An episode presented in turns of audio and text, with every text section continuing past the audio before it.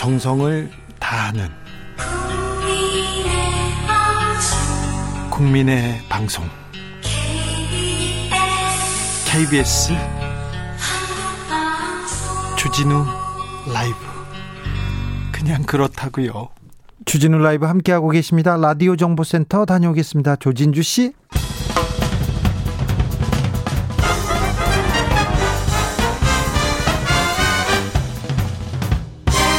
훅 인터뷰 모두를 위한 모두를 향한 모두의 궁금증 훅 인터뷰 언론중재법 개정안이 국회 문체위를 통과했습니다. 일부러 허위 보도를 하거나 조작 보도를 한 언론사에 최대 5배 손해배상하도록 하는 내용이 담겨 있는데요.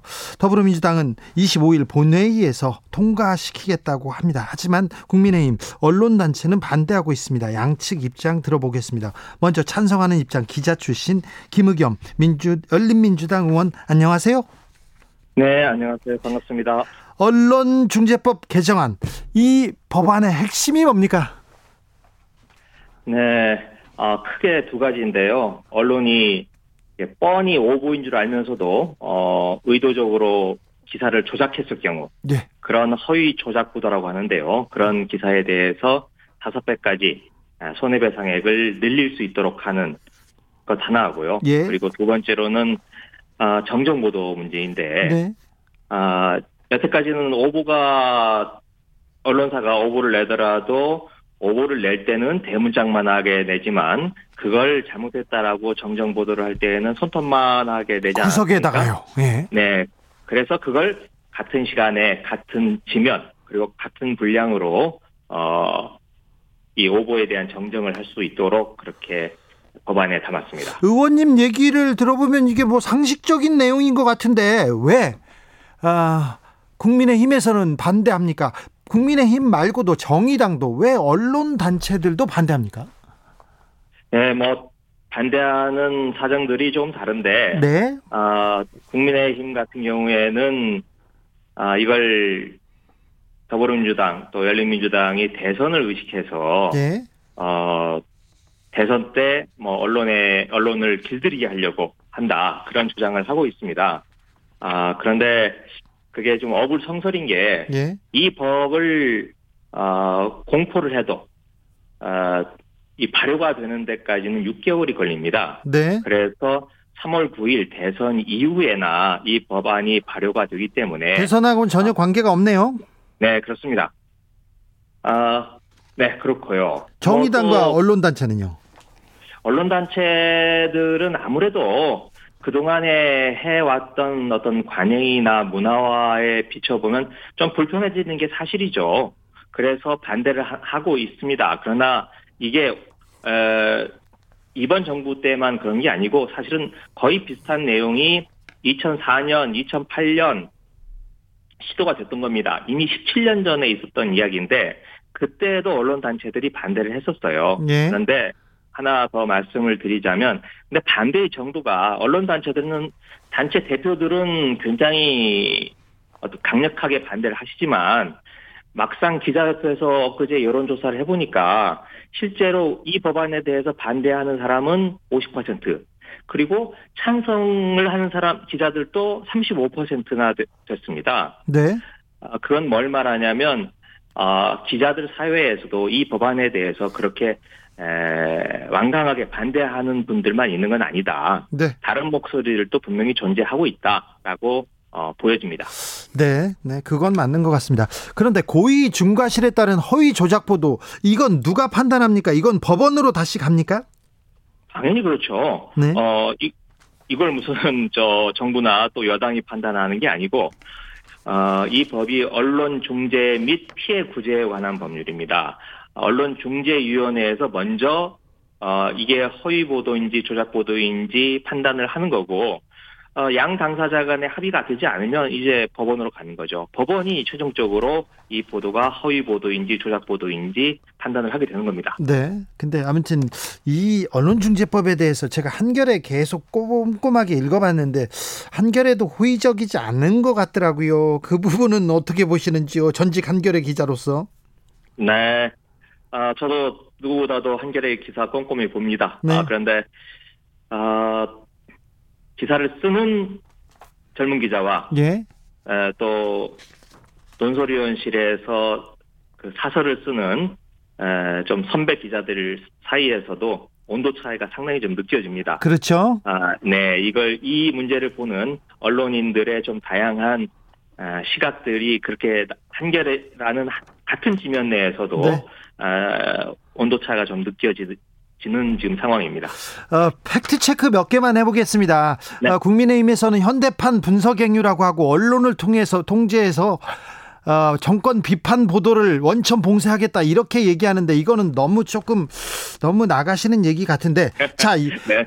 어. 어, 오늘 오늘 저 국민의힘 의원들께서 뭐 수십 명이 저희 문체위원회 들어오셔서 뭐 구호도 외치시고 네. 어, 피켓 시위도 하시고 그랬는데 에, 뭐 사실 저 광우병 방송했다고 벽주 대낮에 PD 체포하고 뭐 또 KBS 지금 제가 방송을 하고 있는 KBS에 네. 어, 경찰까지 투입하고 뭐 사장 해임하고 했던 게 그렇게 멀지 않은 과거입니다. 예, 예. 그 당시 정부와 여당이 몸담고 있던 분들인데 에, 뭐 격세지감을 느끼게 됐고요. 예.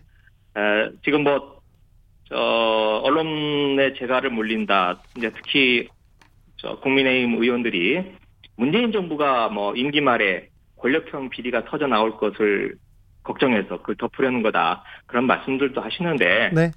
지금 국민의힘 유력 주자들이 윤석열 전 검찰총장, 최재형 감사원장 아니십니까? 예. 두 분 뭐 오래전부터 에, 대선에 마음을 두시고 어, 문재인 정부에 대해서 각을 세워 오셨는데 그분들이 현직에 계실 때 문재인 정부의 어떤 권력형 비리가 있었다면 가만히 내버려 뒀겠습니까? 네. 또 그때는 내버렸어 할지라도 어, 지금 뭐 그걸 감, 어, 감추고 있겠습니까? 아, 어, 좀, 좀 말이 안 되는 이야기라고 생각합니다. 어, 몇 가지 제- 제가 짧게 물어볼 테니 좀 다 대답해 주십시오.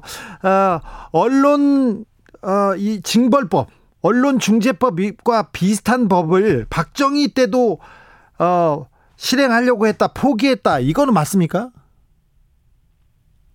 어, 처음 듣는 이야기입니다.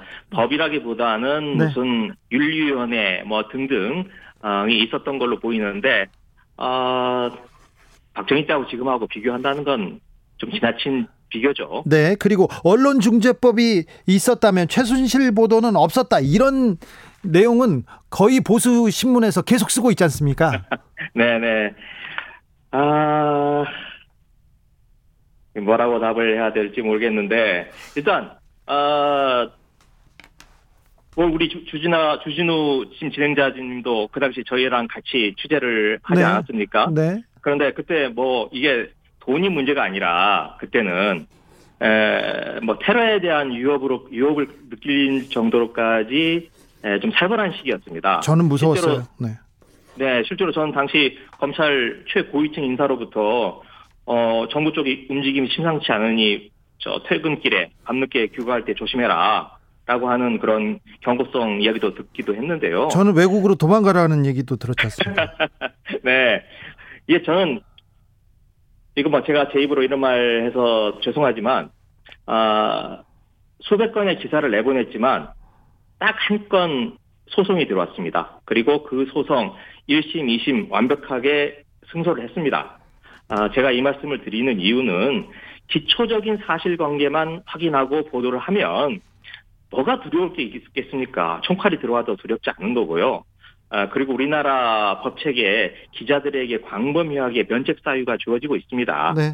아, 저 소송 기초적인 사실관계만 확인하고 기사를 쓰면 소송이 들어올 경우 지고 싶어도 질 수가 없는 상황입니다.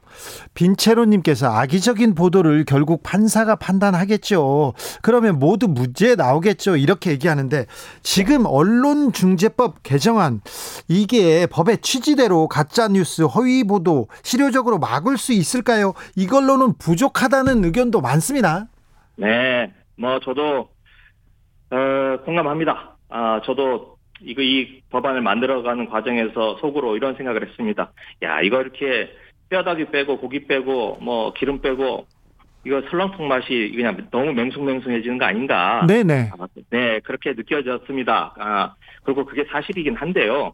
에, 그렇지만 어, 지금 우리나라 언론 풍토 너무나 혼탁해 있다고 생각을 합니다. 예. 아, 그것도 지금 너무나 폭주, 이게 뭐 눈덩이 굴러가듯이 너무 급격하게 나빠지고 있어서 예. 한 해가 다르게 나빠지고 있어서 뭔가 브레이크가 좀 필요하다고 생각을 하고요. 예. 아, 우리 언론계가 스스로를 되돌아볼 수 있는 어떤 그런 계기점이 되어야 된다. 그래서 이 법안이 아, 비록 많이 모자라고 미흡하지만 아, 우선은 좀 통과를 해서 아, 지금 폭주하고 있는 언론의 이런 상황에 대해서 에, 어떤 분위기를 바꿀 수 있는 어, 계기점이 마련해, 마련되어야 된다라고 생각을 합니다.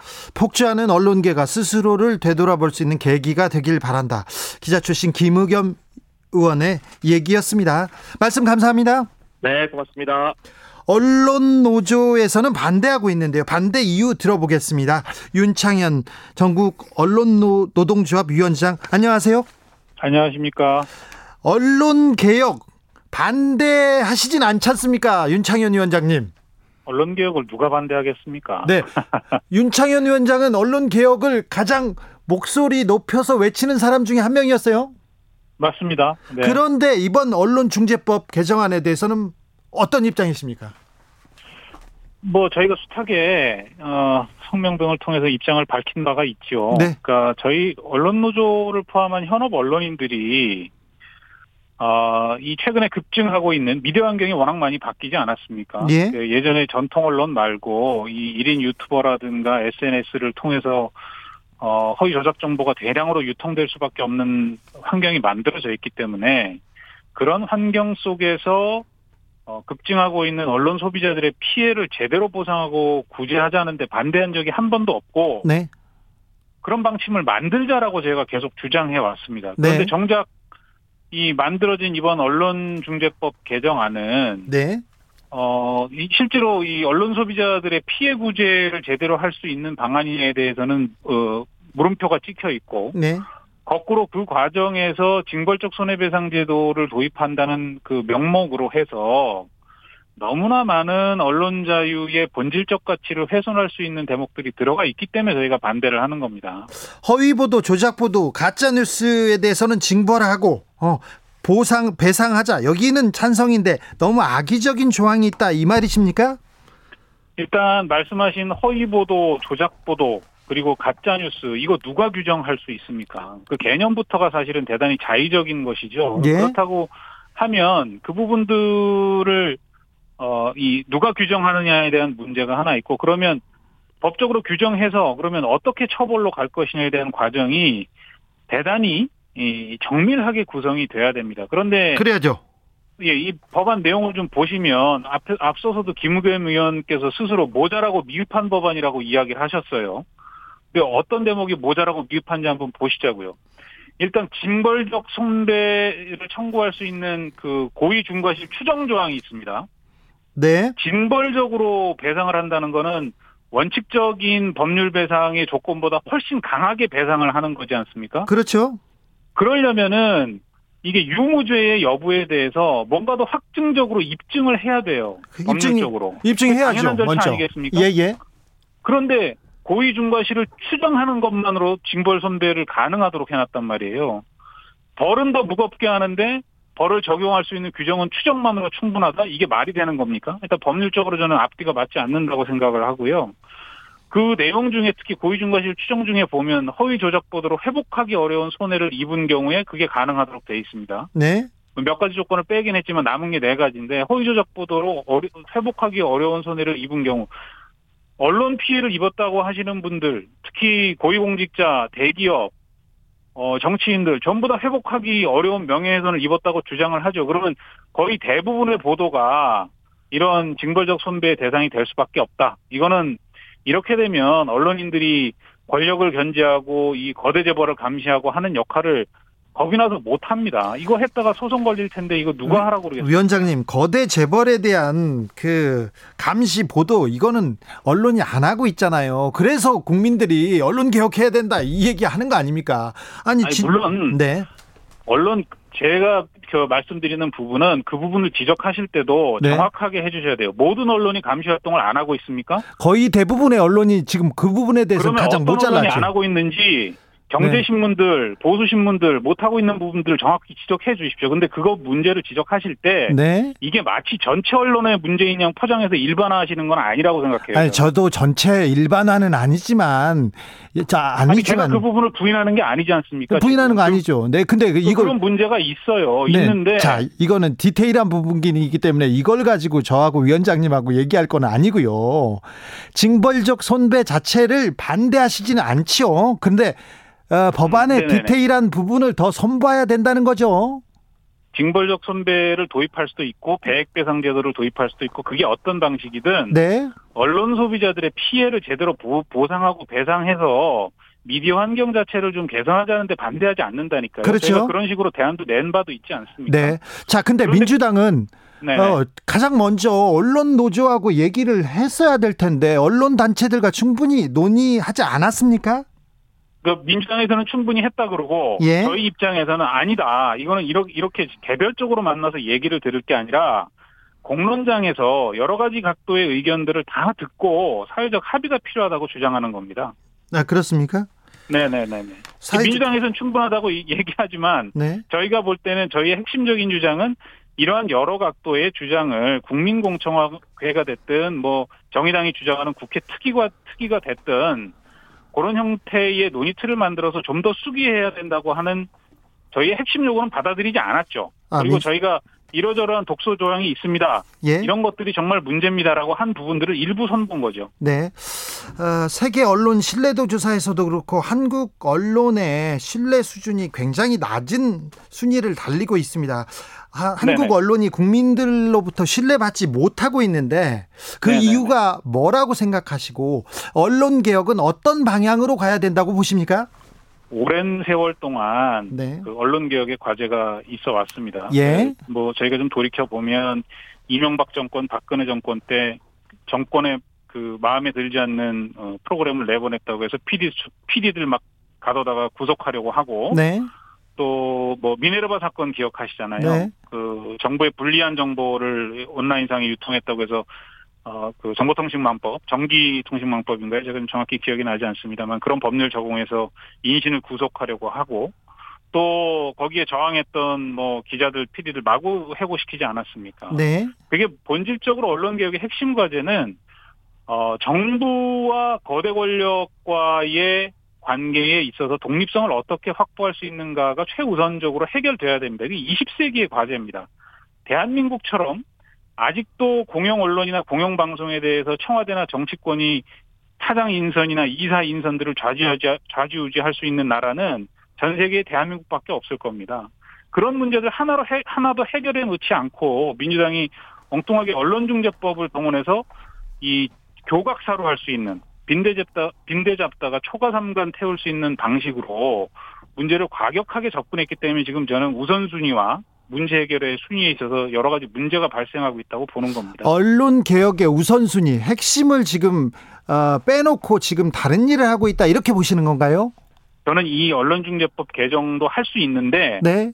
일단 사회적 수기 과정이 필요하고 그 과정을 통해서 속도를 좀 늦춰서라도 어 여러 그 이해관계자들이 동의할 수 있는 방식이 필요하다고 생각하는 겁니다. 아, 정권 초기에 언론 개혁 문제가 좀 화두로 떠올라서 언론 개혁이 좀 국민들한테 좀 인정받고 그랬어야 될 텐데 좀 네네네. 늦은 감이 있습니다. 그런 측면에서는 뭐 민재 문재인 정부가 손을 놓고 있었다고 비판할 수밖에 없습니다. 언론 단체에서도 그렇고 기자들도 조금 언론인들도 이 부분에 대해서 좀 더 노력했어야 되는데요.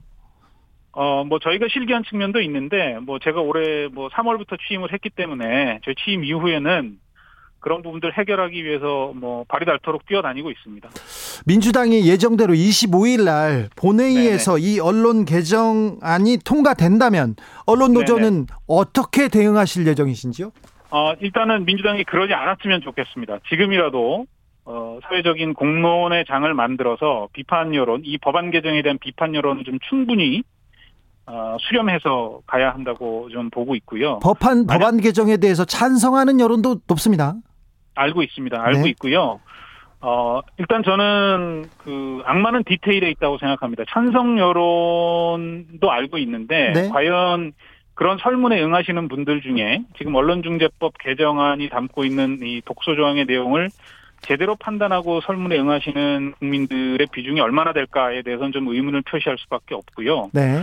그 25일 본회의 처리 문제는 일단 민주당이 그러지 않았으면 좋겠다. 하지 말아야 한다. 여기서 멈춰라는 말씀을 다시 드리고 싶고, 어, 저희는 그 이후에 법안이 통과되더라도 전면적인 법안 재개정이나 법안 철회, 어, 뭐 헌법소원 다양한 방식을 동원해서 어, 싸움을 전개해 나갈 수밖에 없는 상황이라고 말씀드릴 수밖에 없습니다. 이렇게 되면 본질적으로는 그 어, 여가 됐든 야가 됐든 민주당이 됐든 국민의힘이 됐든 어, 권력을 차지한 쪽에서 어떤 형태로든 언론을 통제하고 장악하려 한다.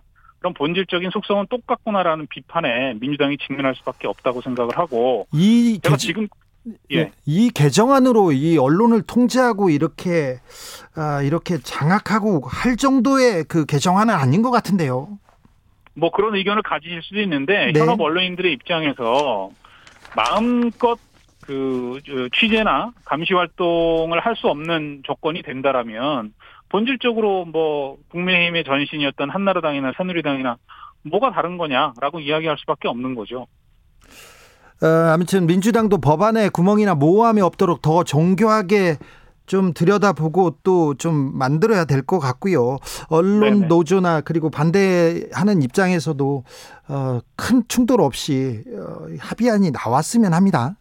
그래서 저는 뭐 말씀하셨지만 지금 이 개정안이 모호하고 부족하다고 모자라고 미흡하다고 지금 법안을 통과시킨 당사자가 그렇게 말씀을 하고 계시잖아요. 그럼 여기서라도 멈춰야죠.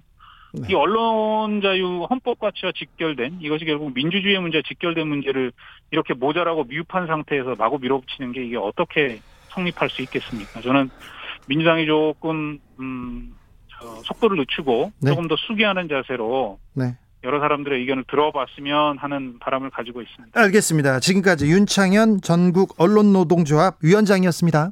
네, 고맙습니다. 조금 전 김의겸 의원이 언급하신 여론조사는 한국기자협회가 마크로 LM 아, 마크로 미렘 브레인에 의뢰, 의뢰 해서 기자 1000명을 대상으로 7월 27일에서 8월 2일까지 모바일 설문조사 방식으로 진행한 여론조사였습니다. 자세한 내용은 기자협회보를 참고하시면 됩니다. 6638님께서 저는 우리나라 언론 기사는 포기하고 주진우 라이브만 들으면서 외국 언론 기사를 번역기로 돌려서 보고 있습니다. 기대는 안 하지만 하루빨리 제대로 된 언론사가 많아졌으면 좋겠습니다. 아, 굉장히 지식인 같은 지적이었습니다. 저도 그렇게 생각합니다. 제대로 된 언론사, 아, 언론사가 좀 있었으면 좋겠습니다. 많아졌으면 좋겠습니다. 정치 피로, 사건 사고로 인한 피로, 고달픈 일상에서 오는 피로. 오늘 시사하셨습니까? 경험해 보세요. 들은 날과 안 들은 날의 차이. 여러분의 피로를 날려줄 저녁 한 끼 시사. 주진우 라이브.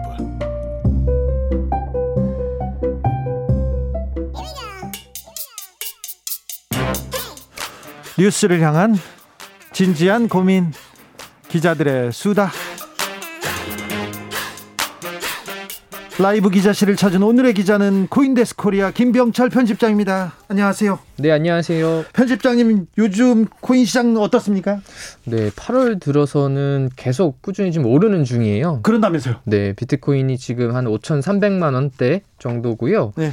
김치 프리미엄은 0% 정도예요. 이제 다 끝났네요. 그러니까 이제 국내외 그 비트코인 가격 차가 거의 없다라는 거죠. 거의 네. 비슷하다는 뜻입니다. 네.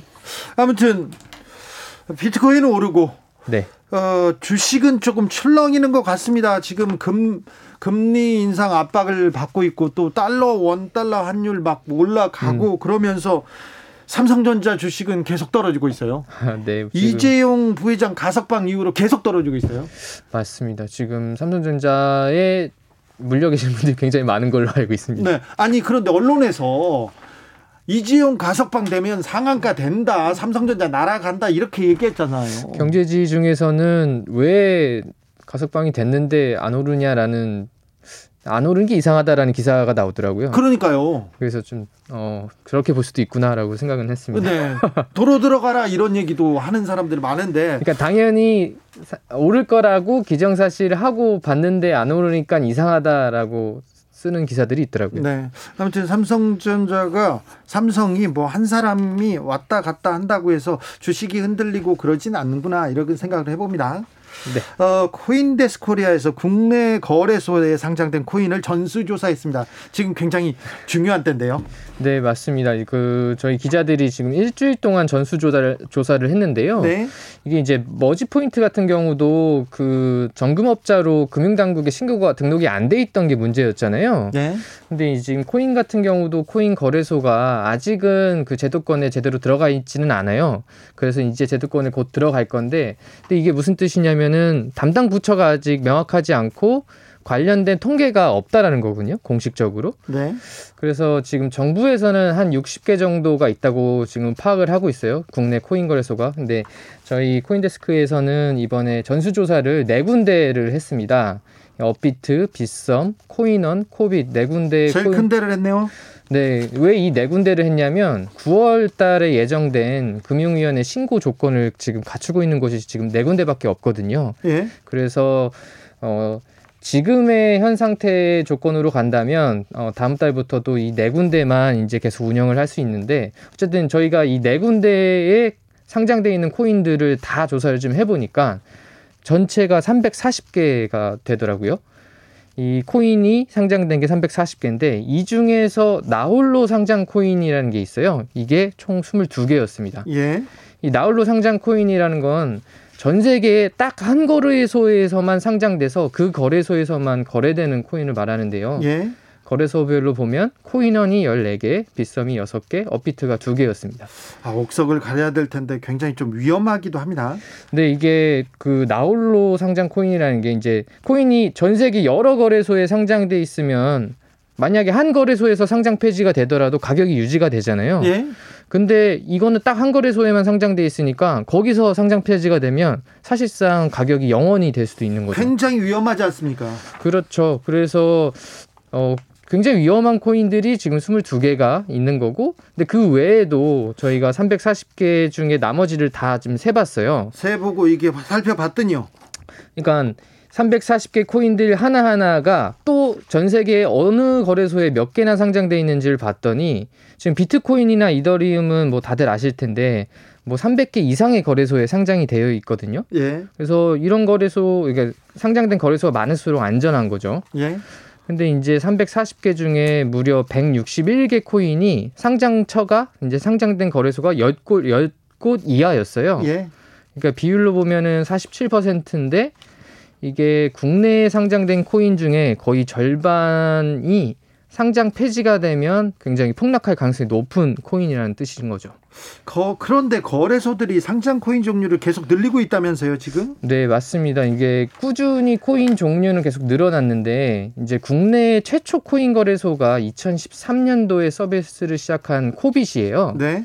근데 당시는 이제 비트코인 딱 하나만 거래할 수 있는 거래소였거든요. 예.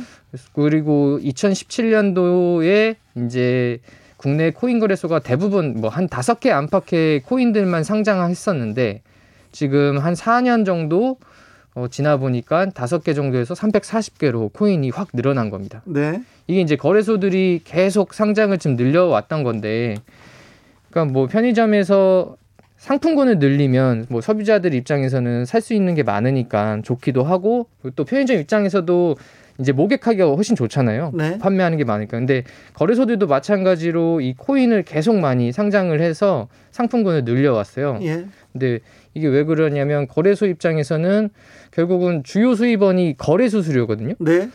그래서 사람들이 와서 많이 사고 혹은 많이 팔수록 돈을 많이 버는 구조인 거죠.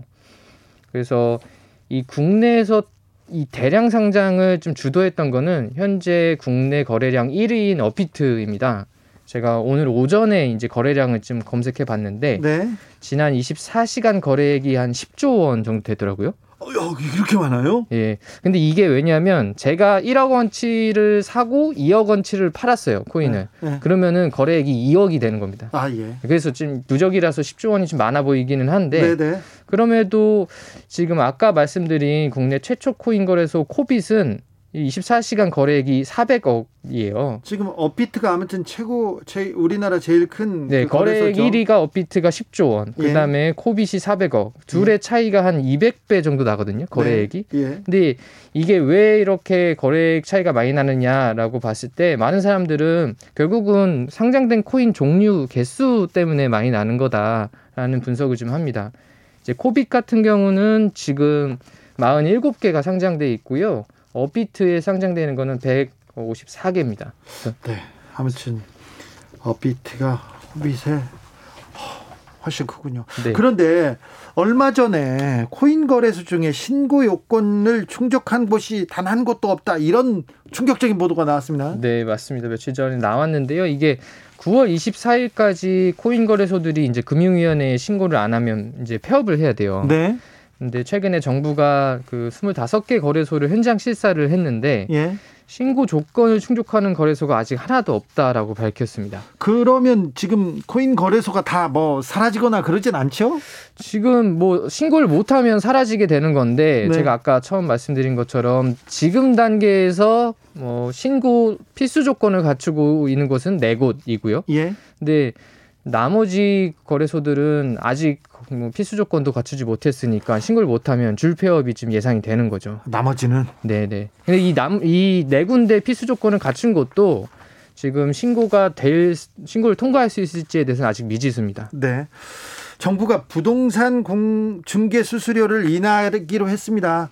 네. 언제부터 이게 11월부터 되나요? 아무튼 근데 그 인하하기로는 했는데 정확한 안은 아직 안 나왔나요? 지금 정부는 이제 인하하는 안 세 가지를 냈어요. 세 가지요. 네, 그 중에서 이제 첫 번째 안은 소비자에게 좀 유리하고 예. 세 번째 안은 공인중개사에게 좀 유리한 거예요. 아니 지금도 공인중개사 수수료가 많다고 하는데 네. 공인중개사한테 유리한 안도 나왔어요? 아니, 그러니까 뭐 토론회를 여니까 세 네. 가지 안을 가지고 나왔는데 지금 뭐 업계에서는 당연히 이 두 가지 안을 제충한 두 번째 안이 정부의 어, 어, 생각 아니냐라고 생각하고 있어요. 생각이 어떻습니까?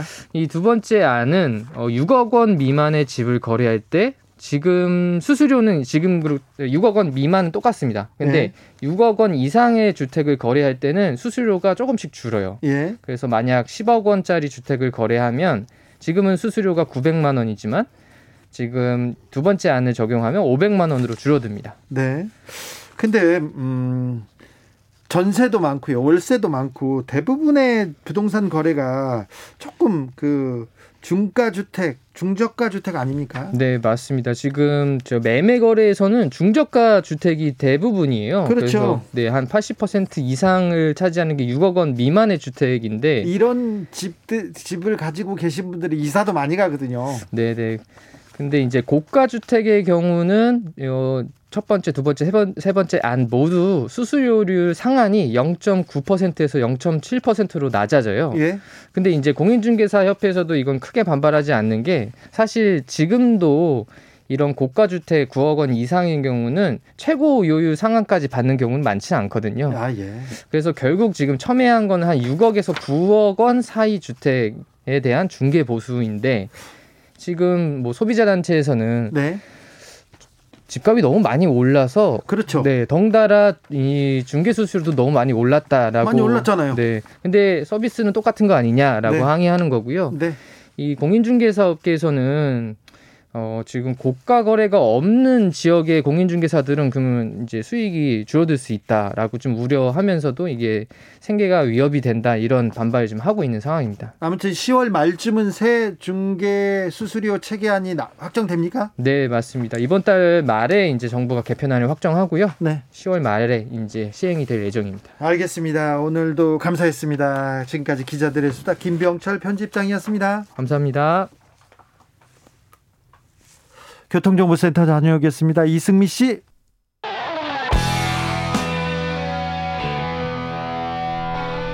스치기만 해도 똑똑해진다.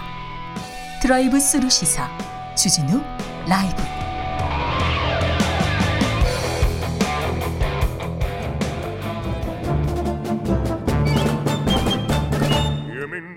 여기도 뉴스 저기도 뉴스 빡빡한 시사 뉴스 속에서 가슴이 답답할 때 네, 휴식을 드리는 시간입니다. 오늘도 맛있는 책을 만나 보겠습니다. 책의 맛. 김갑수 평론가 어서 오세요. 네, 안녕하세요. 정선태 국민대 한국어 문학부 교수 어서 오세요. 네, 안녕하세요. 아, 아픕니다. 탈레반이 아프가니스탄을 완전히 장악한 것 같습니다. 우리 대사관 직원들도 교민들도 탈출했지만 그런데 아, 혼란에 빠져 있는 아프간 국민들 걱정입니다. 여성들 걱정입니다. 어떻게 해야 되는지 참 우리 일제 강점기 뭐 비슷하게 생각하면 될 거 아니에요. 네. 네. 근데 그게 21세기 지금 현재 진행된다는 사실이 우선 놀랍고. 네. 근데 또 다른 각도로 생각하면 미국 같은 강대국이 그토록 거길 지배 점령하려고 해도 또 그 전에 소련이 그토록 지배 점령하려도 안 되는데 탈레반을 맞아들인다는 게 탈레반끼리만의 일이냐. 거기 일반 그냥 사람들이 그쪽을 원하니까 그렇게 받아들인 거 아니겠는가 네. 그런 생각이 들인다 들, 들어요. 사람들은 얼마나 그 다른 삶을 살 수 있는가. 예. 뭐또 외세에서 독립했다고 이렇게 또 독립 만세를 외치는 사람들도 있을 텐데 일단 그렇죠. 탈레반이 보여준 잔인함 그렇죠. 그리고 또 인권을 짓밟는 특별히 여, 여성 인권을 짓밟는 것을 그동안 봐왔기 때문에 걱정하는 거죠. 그 아프가니스탄이야말로 문명의 요충지 같은 곳 아닙니까? 예. 예전에는 그랬죠. 그렇죠. 네, 근대에 이르러서도 영국과 전쟁을 치르고 소련과 전쟁을 치르고 네. 그리고 미국과 또 전쟁을 치른 셈이죠. 네. 근데 전쟁이 끝나고 나면은 대부분 내전의 소용돌이로 빠져들었어요. 네. 이 나지불라 정권 붕괴 이후에도 기나긴 내전 상태에 돌입했고 네. 2001년 미국이 이, 이 개입하면서 지금까지 상태를 유지해 오다가 이제 또 어, 일종의 빈, 어, 진공 상태가 돼버린 건데 그 어떤 일이 벌어질지 소설을 읽으면서 참 그런 생각을 많이 합니다. 이 어, 강대국의 입김이 사라진 지점에서 어떤 정치 세력들의 어, 이 싸움 대결이 내전 상황으로 갈지 그 안에서 얼마나 많은 사람들이 또 헤어지고 아니, 신음하고 저도 오늘 그 음. 아프가니스탄 관련 책을 소개하게 되는데 이 고통의 세월이라는 것도 어떤 한도가 있는데 이 아프간 같은 경우는 정말 너무, 너무. 길고 네, 너무하다 그 생각이 들어요. 네. 네. 아 비극이 비극이 계속돼서 이어져서는 안 되는데 아무튼 아프간에 대한 책을 읽어보겠습니다. 책의 맛 오늘 맛볼 작품은 천 개의 찬란한 태양입니다. 아프가니스탄 책 중에 특별히 이 작품을 고르셨습니다, 교수님. 네, 이 우리가 발음을 아프가니스탄이라고 하기 쉬워요. 아프가니스탄. 아프가니스탄인데 네. 아프간 아프가니스탄인데 네. 아프가니스탄에서는 어, 직접 작품이 나온 경우가 거의 드뭅니다. 제가 본 바로는 네. 대부분이 이 지역이 그런데 미국이나 유럽으로 어, 떠난 사람들이 망명한 사람들이 그, 많죠. 그 지역의 삶과 상황들을 소설로 쓰는 경우가 있어요. 네. 그 대표적인 작가가 오늘 소개해드릴 아프가니스탄 어, 스탄 출신이면서 미국의 미국 시민권을 가진 알, 할레드 호세인이라는 뭐 많은 분들이 아실 겁니다. 연을 쫓는 아이요. 그렇죠. 네, 예, 영화로도 만들어지고 그렇죠. 네. 예, 소- 감동적이었죠. 예. 그 작가가 쓴 이 천 개의 찬란한 태양입니다. 네. 근데 이 천 개 찬란한 태양이란 제목이 아, 이 책에 258페이지로 이렇게 적혀 있어요.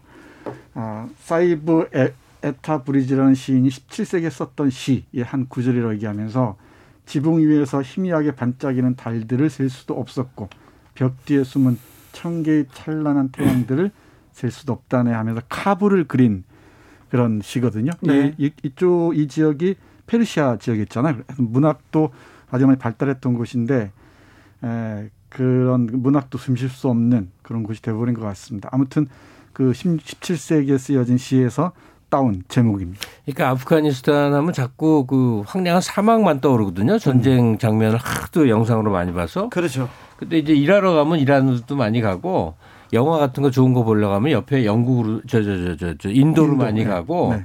그 같은 문화권이에요. 네. 예, 그리고 카불은 또 한데 굉장히 번성했던 문화의 그렇죠. 중심지이기도 했고. 음.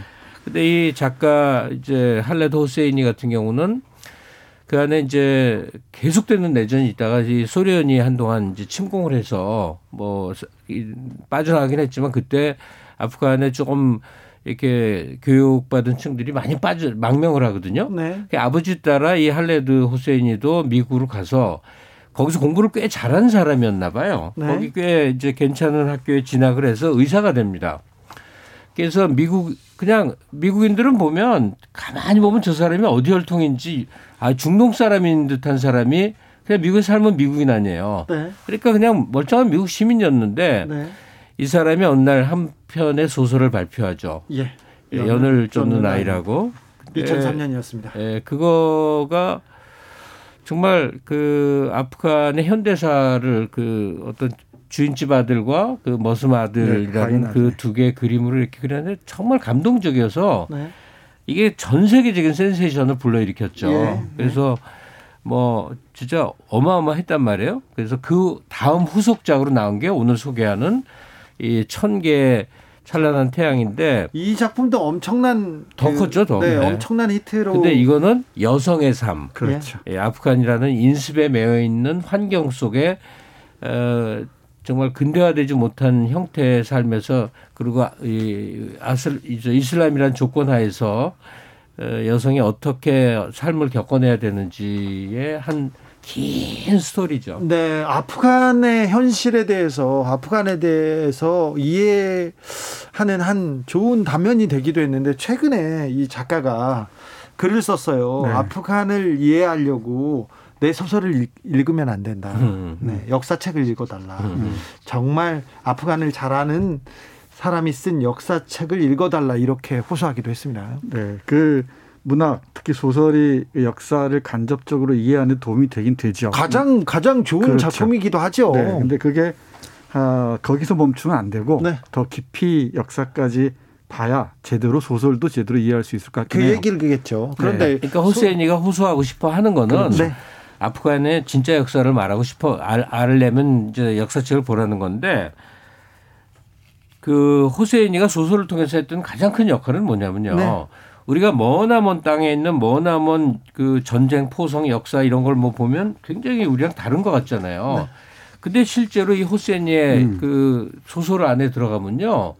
우리 옛날 할아버지 할머니들의 삶의 얘기랑 별로 다르지 않습니다. 그래서 이게 소설이 가장 좋은 역사책이기도 해요. 그렇죠. 그게 그러니까 사람 살이가 생생하게 느껴지는 거죠. 다 사람 사는 동네지 않습니까? 아, 특수한 어, 이 국면처럼 보이지만은 이런 점 보편성을 유지하고 있는 거죠. 근데 네. 이 소설을 펼치면 맨 앞에 내 눈에 비친 하리스와 파라 그리고 아프가니스탄 여성들에게 이 책을 바칩니다라고 적혀 그렇죠. 있어요. 네. 그러니까 이, 이 소설 전체가 여성의 얘기입니다. 이 마리암과 라일라라는 두 여성의 삶을 통해서 이 전쟁을 통과하면서 59년부터 2002년 3년까지 이 두 여성의 삶이 어떻게 이어져 오는가를 정말 잘 그리고 있습니다. 네티, 네티나무님께서 분쟁 지역에서 여성이 약자가 되는 현실 너무 슬픕니다. 네, 네. 하는데 책 내용으로 들어가 볼까요? 네, 소설 줄거리로. 네, 그뭐 조금 말씀드리다 말았는데 이, 이 정, 마리암과 라일, 라일라라는 두 여성 예. 이 핵심 인물입니다. 여기에 두 남성이 있는데 어, 좀 복잡하게 이 설명 드리지 않겠습니다만 이 남성 남 남편인 한 남편을 둘이 예, 뭐랄까요? 예, 어, 한 남편이 두 아내를 거느리고 있는 네네. 셈이죠. 아, 일부 다쳐. 네. 네. 근데 이 라시드가 되게 폭력적입니다. 네. 남성 중심적이고 근데 이 폭력적인 남성 남편에 대해서 두 여성이 공감하고 연대하면서 싸워 나간다는 얘기예요. 예. 그리고 사랑은 어, 어떻게 찾아오는가까지를 그리고 있는 좀 재밌는 소설입니다. 아니 그러니까 이두 사람이 같은 소설을 얘기하려니까 음. 네, 저는 다른 방식으로 조금 네. 같은 얘기를 할게요. 뭐냐면 우리도 옛날에 우리 할아버지도 그랬고 다 처첩을 뒀어요. 그 첩을 왜 뒀냐면 여자끼리는 절대로 독자적으로 생존할 수가 없는 사회 구조예요. 네. 조선조에는 더, 음. 더 그랬어요. 근데 네. 우리 전쟁 겪고 하는 동안에도 첩, 첩들이 실제로 무지하게 많았었습니다. 네. 우리가 슬쩍슬쩍 말을 안 해서 그렇지 우리 주위에도 첩 엄마가 첩인 경우들이 의외로 많았어요. 이게 전쟁 겪고 살아날 수가 없어서 그런 거거든요. 근데 뭐 이- 이슬람권은 더 말할 것도 없이 율법적으로 그게 가능했는데 어떤 부자 남자가 있어요. 그래서 마누라 셋 두고 사는데 그 집에 또 하녀가 셋 있는데 그 중에 한 하녀를 건드려 갖고 못생긴 하녀인데 건드려 갖고 애가 생기니까 자기 집에서부터 좀 멀리 떨어진데 집을 하나 지, 에, 해서 음. 살게 해주는 거예요. 근데 그, 그 하녀가 이제 간질병이 있는데 그 여러 형태로 이제 모습을 보이는데 그 딸이 생겨요. 그 딸이 이제 어 아주 전, 전 전형적인 그 이슬람권 여성처럼 자라다가 우리 나이로 한 1973년이라고 횟수도 나오는데 중학생 나이쯤 될 때, 14살 때쯤 최고의 소원이 일주일에 한 번 찾아오는 자기 아버지랑 영화를 보고 싶어 해요. 네. 아빠한테 영화를 얘기를 들은 게 있거든. 네. 그래서 그 집을 찾아갔는데 아빠는 끝내 만나주지 않고 그런데 그 집을 찾아 아빠를 찾아갔다는 사실 때문에 그 딸의 엄마 엄마가 목을 메어 자살을 합니다. 왜냐하면 이 첩의 신분으로서 짜여져 있는 이 구, 그 구조를 다 어겨버리니까 이제부터 복잡해지는 거거든요. 예. 그때부터 펼- 펼쳐지는 어 이제 첩의 딸로 태어난 사람이 그 이후에 어떻게 생존해야 되는가라는 건데 이제 더 불행한 결혼 그 본처들 셋이 어 14살 먹은 얘를 이제 어 구두장이 좀 그 그냥 연희 남자한테 팔아 팔아 넘기는 거죠. 돈 받고 판 게 아니라 이제 결혼을 시킨 거죠. 그 사람한테 매 맞으면서 키우는데 그 남자는 또 마누라 하나를 더 그러니까 두 마누라가 있잖아요. 네. 이두 마누라가 처음에 갈등하다가 둘이서 생존의 용기를 얻으면서 같이 딸을 공동으로 키워나가는 얘기예요. 예. 근데 하나도 희한한 얘기인 게 아니에요. 그러니까 어 어디나 문화권별로 시차가 있게 이런 일들이 벌어져 왔는데 우리 경우로 치면 한 70년, 80년 전에 종료된 일이 어 아프가니스탄은 현재 이런 상황이 진행 중인 거죠. 그 속에 큰 역사적 사건들이 또 같이 흘러갑니다. 예. 네, 그 아프가니스탄을 조금 이해하기 위해선 소설도 좋고요, 당연히. 그 영화 애니메이션도 있는데 제가 어제 본게 아프가니스탄의 눈물이라는 애니메이션이었어요. 그거 보면은 여성 혼자 나가면은 뭐 물건을 살 수가 없고 어. 그럼. 먹을 걸 살 수가 없고 당연히 그 부르카라는 온몸을 뒤집어 쓰는 어. 예, 음. 그런 그 가리고 나가야 되고 그런 샤리아라는 이슬람 근본주의가 지배하는 땅에서 율법에. 여성의 삶이란 그야말로 뭐라고 뭐 이, 말할 수 없을 정도로 고통스러웠죠. 근데 여기에 전쟁까지 몰아닥치니 오죽했겠습니까? 네. 근데 그 여성 이 소설의 핵심은 바로 말씀하셨듯이 여성들이 어떻게 함께 공감하고 연대해서 이, 싸워 나갈 것인가 문제인데 상당히 어려워 보이긴 합니다. 이 라시드란 남편을 마리암이라는 아내가 죽이고 예, 예, 예, 어, 아내는 또 처형당하죠. 처형당하고 예, 라일라라는 한 여, 여성은 타리크라는 자기 연인을 찾아가서 함께 살아가는 것으로 마무리가 되긴 하는데 그래도 불구하고 사회가 혼란스러울 때일수록 여성들의 삶이 훨씬 더 고통스럽다는 건 어디나 마찬가지인 것 같습니다. 이 책의 추천사를 쓰신 분이 글쎄 박완서 선생이더라고요. 그래요? 기분이 아련하대. 음. 네. 이게 돌아가시 전에 아마 마지막으로 읽으셨을 책일 것 같은데 그, 이, 그 이제 서, 서방적 관점 또는 현대화된 사회 관점에서 보면 이제 아, 어떻게 저렇게 살 수 있냐 하는데 또 그 당사자가 되면 이제 또 이제 관점이 달라져요. 이제 제가 무슨 얘기를 하고 싶냐면 뭐 몇십 년 전만 해도 우리나라의 좀 전통적인 여성들은 삼종 지도가 최대 미덕이라고 생각을 했어요. 그렇죠. 어렸을 때는 아버지를 따르고 네. 또 이제 젊었을 때는 남편을 따르고 죽으면 아들을 따른다 뭐 이런 거. 지금 생각하면 말이 안 되잖아요. 말도 안 되죠. 예. 근데 삼종 지도가 최고의 가치관으로 믿고 그래야 인간은 올바른 자세다 이렇게 사는 삶이 있다고요. 뭐 가령 이란에서 개혁 개방을 옛날에 한 적이 있었는데 히잡을 다 벗자 그랬더니 이거 뒤집어 쓰는 히잡 쓰고 사는 게 얼마나 그래. 근데 여성들이 항의 시위를 계속한 거예요. 우리의 명예인데 왜 히잡을 못 쓰게 하느냐 이- 이런 거예요. 이 인식이라는 거는 어떻게 이 놓여져 있느냐 하는 거예요.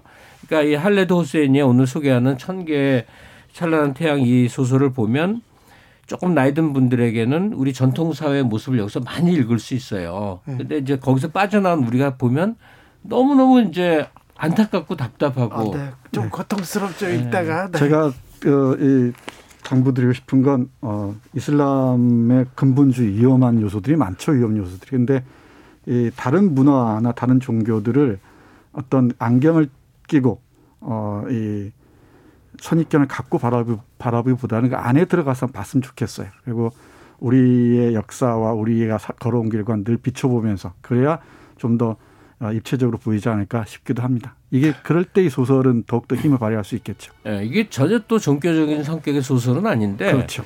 이그 이슬람 그러니까 꾸란의 내용을 가르치는 내용이 군데군데 나오잖아요. 네. 그럼 되게 사람을 착하게 선하게 만드는 그런 가르침이 계속 나옵니다. 아니 그런 가르침은 계속 나오는데 그 여성들이 계속 이렇게 고통받잖아요. 그렇죠. 그런 가르침도 있는가 하면은 또 탈레반에서 뿌린 전단지의 내용을 보면 네. 섬뜩하죠. 예를 들면은 뭐 인꼬를 키우면 곤장에 처질 것입니다. 네. 이런 식입니다. 이- 이슬람 교도가 아니면 이슬람 교도가 보이는 곳에서 기도를 하지 말아야 합니다. 다음 여자들에 관련 상황입니다. 쭉 아주 혹독한 이- 이 명령들이 내려오죠. 조혜숙님께서 탈레반은 도대체 어떤 신을 믿나요? 그들의 신은 그들에게 어떤 가르침을 준 걸까요? 소설을 보면 계속 묻게 됩니다. 4588님께서 아주 많이 울면서 읽었어요. 음. 지금 아프가니스탄 상황에 여성들의 삶이 너무 걱정되고 무섭네요. 얘기합니다. 7109님, 지정학적 위치 때문에 고난의 역사를 가진 우리가 떠오릅니다. 아프가니스탄, 이제는 평화, 평화로, 부디 평화를, 평화가 오기를 빕니다. 김갑수 평론가의 추천곡 데이나 위너의 Stay With Me Till the Morning 들으면서 여기서 두 분 보내드리겠습니다. 김갑수 평론가님, 정선태 교수님 오늘도 감사했습니다. 예. 네, 고맙습니다. 오늘의 돌발 퀴즈 정답은 신문고였습니다. 신문고. 저는 내일 오후 5시 5분에 돌아옵니다. 지금까지 주진우였습니다.